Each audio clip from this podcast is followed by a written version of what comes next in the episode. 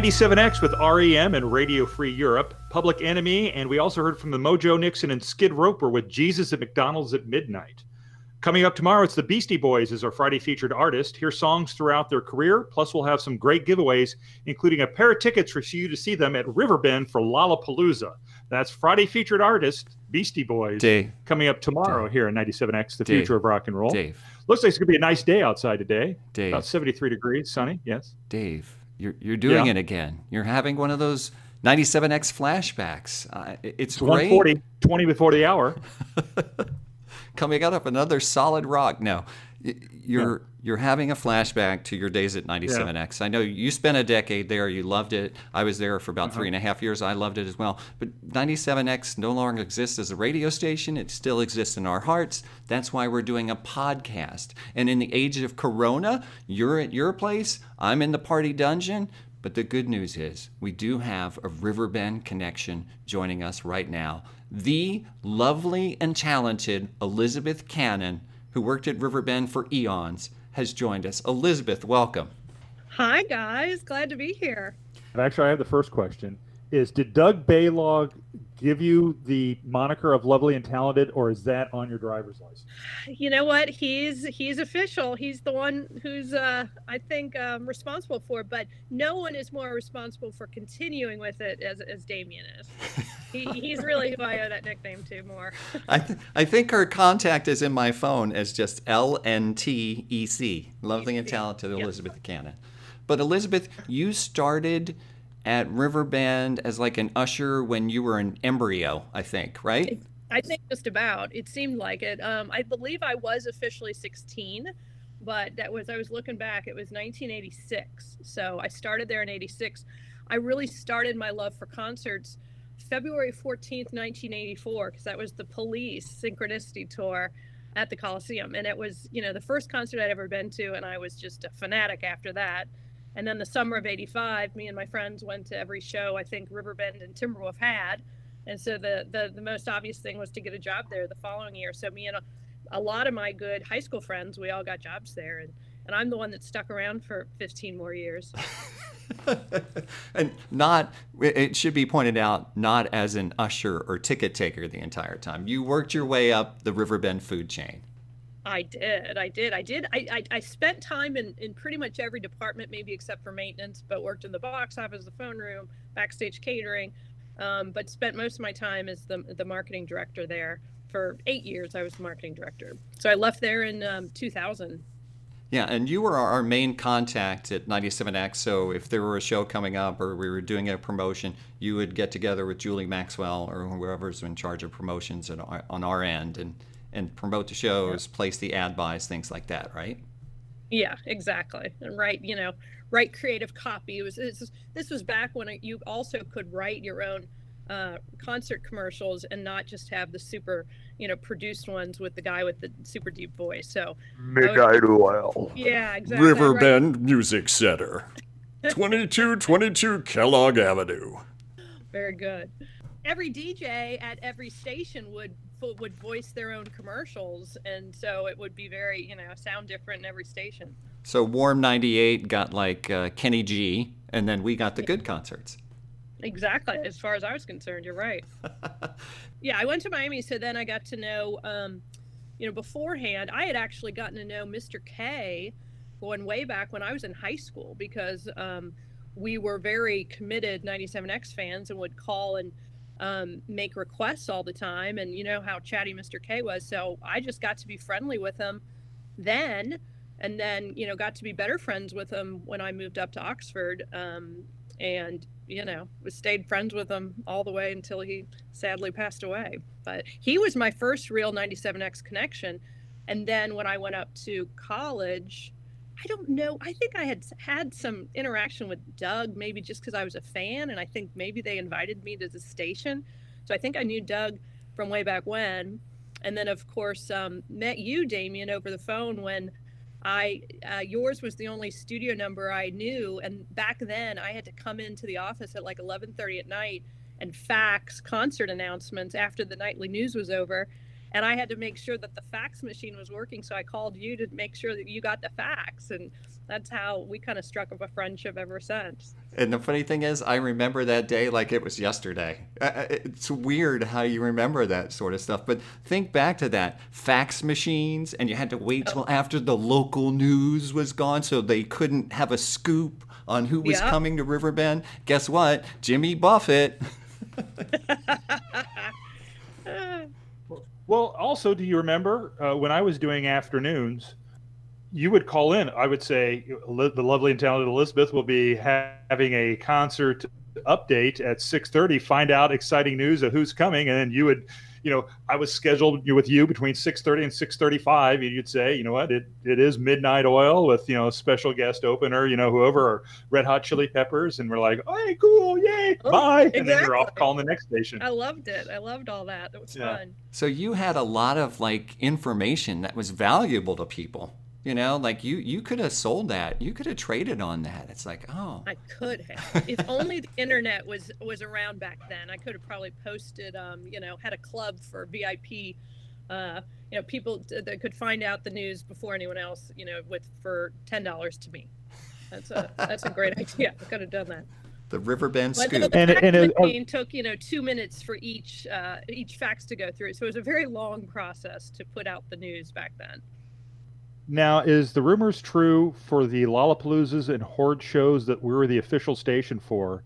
You paid off the Hamilton County Health Department so we could have those butt coolers. That's funny. I hadn't thought of that for a long time. That was a brilliant idea. Mm-hmm. Brilliant idea. You needed it those days. It was 100 degrees, it seems like, and you know it was a t- I don't know 10 hour show or whatever it was. So you'd had all these, you know, people walking around in the sun. I think they loved your butt coolers. yeah, a little bit too much. That's the problem. After the first person has put their butt there, everybody else is like, eh, maybe not. That But it was didn't work in COVID. it's Yeah. a diff- No. it was a different time, kids. It was a different time. Things were different back then. And now we sound like hippies in the 60s, don't we? the 90s were a different time. You don't understand it, son. But you know, Elizabeth, you, so you said you you know you got the job because you you like the music, and then you, you worked there, and and I think to somebody outside, they'd say, "Oh, you work at Riverbend, you get free tickets to all the shows. That's so cool." And what they don't understand is that you're there from like nine in the morning till you're sending out stupid faxes at midnight, right? So tell Yeah. us about like what your day was like, and maybe non-show day versus a show day. Yeah, I mean, no, you're totally right. On a non-show day, we would be, you know, I'd get there probably around 10. It certainly wasn't an early morning type job, but um, you know, mostly what I would do is is is work with the various radio stations for like you said, either media buys or writing writing commercials took up a lot of my day. And back then, you know, I'm, I mean, I guess towards the end of the 90s, we had some semblance of email, but it wasn't something that I used all the time. So um, I did a lot of, you know, we had called and, and made promotions and said, hey, you know, 97X, will you give away f- uh, four pairs of tickets to Depeche Mode? And then I'd do the same for Warm 98 and Kenny G and, you know, um, work on promotions and um, work on PR. I mean, I had to do a lot of, of different PR and um, working with the radio station, you know, not just the radio stations, but the record companies and the, and the band management to approve my marketing plans. And gosh, you know, and, and just, just kind of your, your street um, promotions, you know, getting flyers out. And again, I mean, it was, it was so different, right? The advertising was very limited to what you could do um, versus today. So it was, you know, putting out commercials and hoping that the show wasn't canceled uh, because your commercial was going to run for the next, you know, four days, whatever it was. But it was it was different. It was fun. And on a concert day, yeah, we'd get there around ten, and I'd be there till midnight. Um, you know, because I'd have press.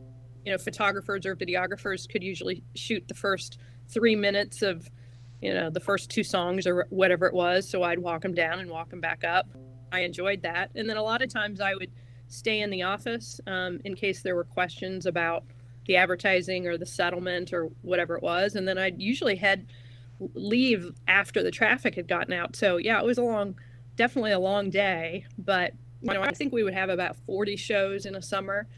And sometimes we would have stretches where it was like 12 shows in a row, and those were pretty brutal. But for the most part, I mean, it was great. That's why I stayed there so long. Super duper fun job. Okay, I have to ask this. It's the most obvious. What was your favorite show of all the times that you were there? There My- or Timberwolf? Oh gosh, if you throw Timberwolf into it, it changes because Timberwolf had like Tears for Fears and Howard Jones and some slightly smaller acts that I absolutely mm. loved. My favorite show at Riverbend was probably Depeche Mode. Um, I saw, I think in '88, maybe it was the first time I was working, and that was Music for the Masses tour. And then I looked, just kind of doing some a little bit of research, and I think they played there at least three or four times. And I always loved Depeche Mode. The the the concert that I wanted to see the most, that would have been my favorite, that got canceled because of the floods was Oasis. They were supposed to come. Oh, I don't remember what year, 2001 maybe. Back when they were still relevant in the, in their prime, yeah, that'd yeah. be nice. And they, they got canceled because the flood. So well, if it wasn't the flood, they would have been canceled because the Gallagher brothers were beating each other up. So I that show wouldn't have happened anyhow. Um, I was also a secret or or not so secret um, Riverdance fan. So we had the only or I think the I think the only outdoor um, uh, river dance play the very first year that Riverdance came to the U.S. and we had 21 showings of it. I worked on that show for about nine months. I mean, it really, really was a lot of work, and I probably watched you know 18 of the 21 performances. I loved it so much. So that was kind of one of the definitely the biggest series of shows I worked on. Would you arrange meet and greets for artists with radio stations, things like that? Yeah, yeah. Occasionally, occasionally I would do, I would escort winners um, for some meet and greets. Um, a lot of times, you know, sometimes I would escort, you know, Make a Wish kids, you know, who, who whose dream was to go meet, you know, someone. Um, but occasionally there were meet and greets. A lot of times I wasn't though. The radio, the um, the record company guys more likely would take people back to meet and greets. So I didn't get to. I, I would go backstage every day and eat lunch and dinner. So occasionally you'd see the artist back there, but for the most part, I didn't meet. You know, I met a handful of people mostly when I would take media back for interviews, but for the most part, I didn't um, meet meet people. Uh, we we brought up Timberwolf, but I want to explain because some people might not realize it that at Kings Island had a live music venue, and I think the sh- I've been to Kings Island for a couple years, but the shell was still there the last time I was there, and and I'm trying to explain to my kids that you know I introduced Debbie Harry on that stage and the Ramones in that Escape from New York tour that also had the Tom Tom Club and all them. Boy, I don't remember that, but that you know they had the best show. I mean, we went to so many shows back, and and back then you could get a concert ticket for I think it was ten dollars if you had a season's pass, mm-hmm. and you could also you know call within the first ten minutes and get front row. I mean, I had front row for multiple shows out there. Um, it was a nice venue. It was a really nice venue. It was great. It was fun. Um, also, I want to bring up the fact that when I saw Ministry in 1995, I just got my hearing back in 2018. Even though you weren't backstage that much, lovely and talented Elizabeth Cannon, like there had to be, you know, like certain bands that maybe came through that didn't have the best reputation. So who who had the rep in the marketing office about being just total jerks? Oh my gosh personally, oh gosh, I don't. Mm, there were stories about people trashing backstage, which always, I think, you know, was, it was true. It was an opening act. I remember a really bad story about an opening act for Depeche Mode because I worked backstage in catering that year, so I know for a fact they they trashed it. And that was OMD, which is so random because they just were at Bogarts wow. and you know seems like seemed like nice normal people and you always had stories about jerks um, you know just the, well i'll say my person i did not like and i hope you know he doesn't come get me for this but billy ray cyrus i had a little girl who's um, make a wish girl who whose dream was to meet billy ray cyrus and the backs you know backs we were supposed to go backstage after the show so it was already 10 o'clock Billy Ray just didn't let the kids come back. And the, the, the rumor was that he was back there talking to a certain Cincinnati Reds baseball player that was his hero. Um, and he just let all these little kids just kind of wait. And he, um, finally, the little girl's mom said, It's just getting too late. We got to go home. So, you know, I never, I always hated to hear stories like that. Oh, man. You know, lots of mayhem and craziness and lewd behavior back there. That was for sure. I have one, um, but it was outside. Uh, we were there for Horde. So we had to set up early and get in like at eight or eight thirty and put all our tents up because the doors opened at ten or whatever. But Chris Robinson of the Black Crowes wanted to walk through before the gates opened to see all the local food tents, see some of the vendors. Right. Mhm. We were not allowed to walk up to say anything or to talk to him.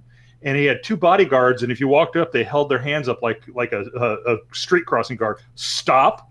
And if you started to say anything to him, please shut up and back away.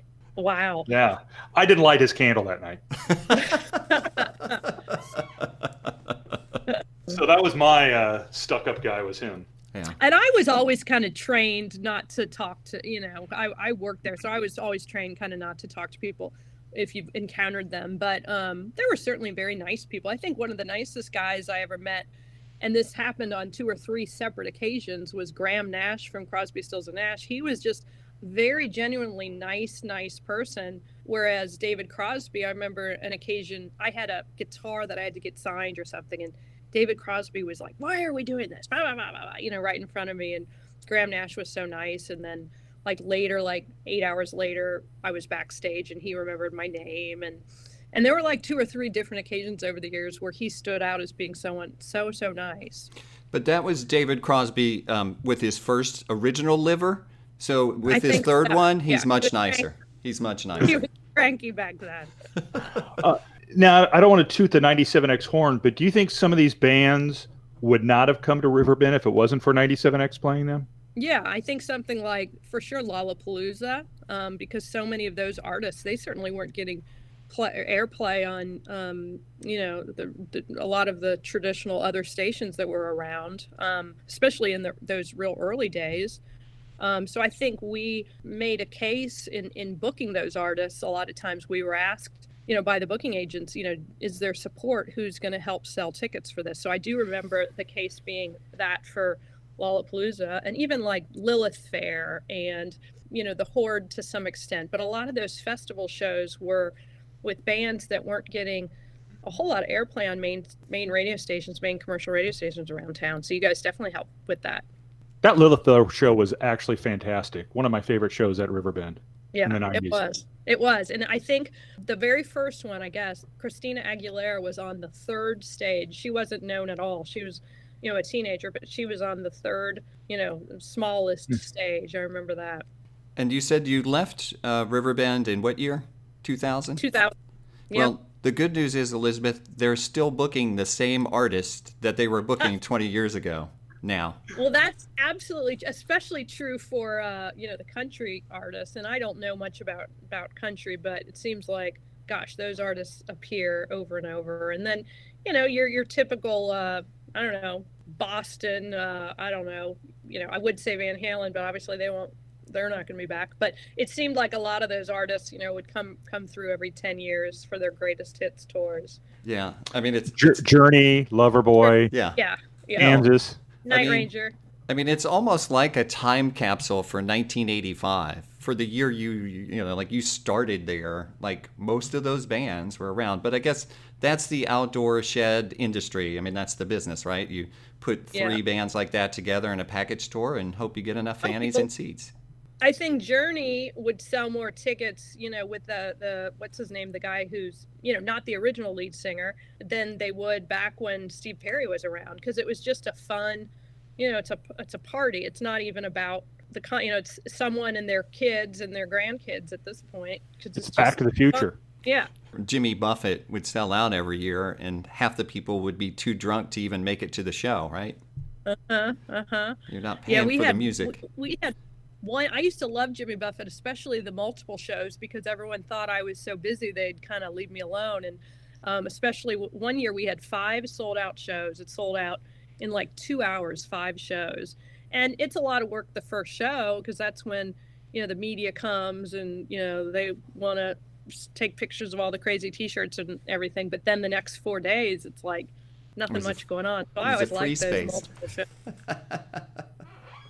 And then the only other story I remember about you, actually, I remember a lot, but one that weren't you trapped on a cruise ship once? I was trapped on a wasn't a cruise ship; it was a ferry boat. I was in New Zealand, and um, the ferry boat was a, just a tourist boat showing you around this area called the Islands, which is very, very north tippy top of um, New Zealand.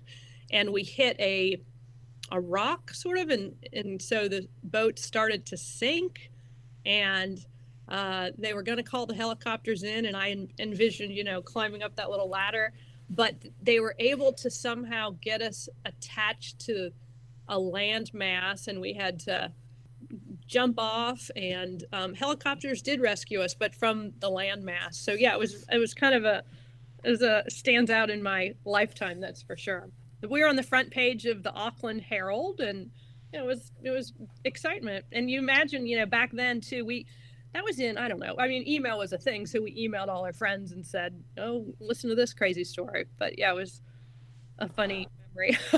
but to show her dedication on the helicopter, she called the Fox and did an announcement that the Doobie Brothers tickets were going on sale at five o'clock. Nothing could stop me. Not Nothing. even a helicopter would stop her from taking it to the streets. I love it. Well, Elizabeth, uh, you have listened to a couple of these shows. You know, we like to go like two, the length of two Bela Lugosi's Dead, and then we have to wrap it up. So we uh, think we're we're at. In fact, I think we're over that point. So we thank you so much for your time and thanks for everything you did. Actually, working with 97X over those you know the 15 years or so that you were at Riverbend. It was great to have somebody on the other end, easy to work with, fun, like the music that you could coordinate all those sort of promotions and giveaways and things like that. So thank you. Well, don't tell anyone, but you guys were always my favorite, so yes. it was well worth it. I, I knew it. I told you, Dave. All right. Lovely and talented Elizabeth Cannon, thanks so much. Thank you, guys. 97X. But the 90s was an exciting time, and we wanted to experience all it had to offer.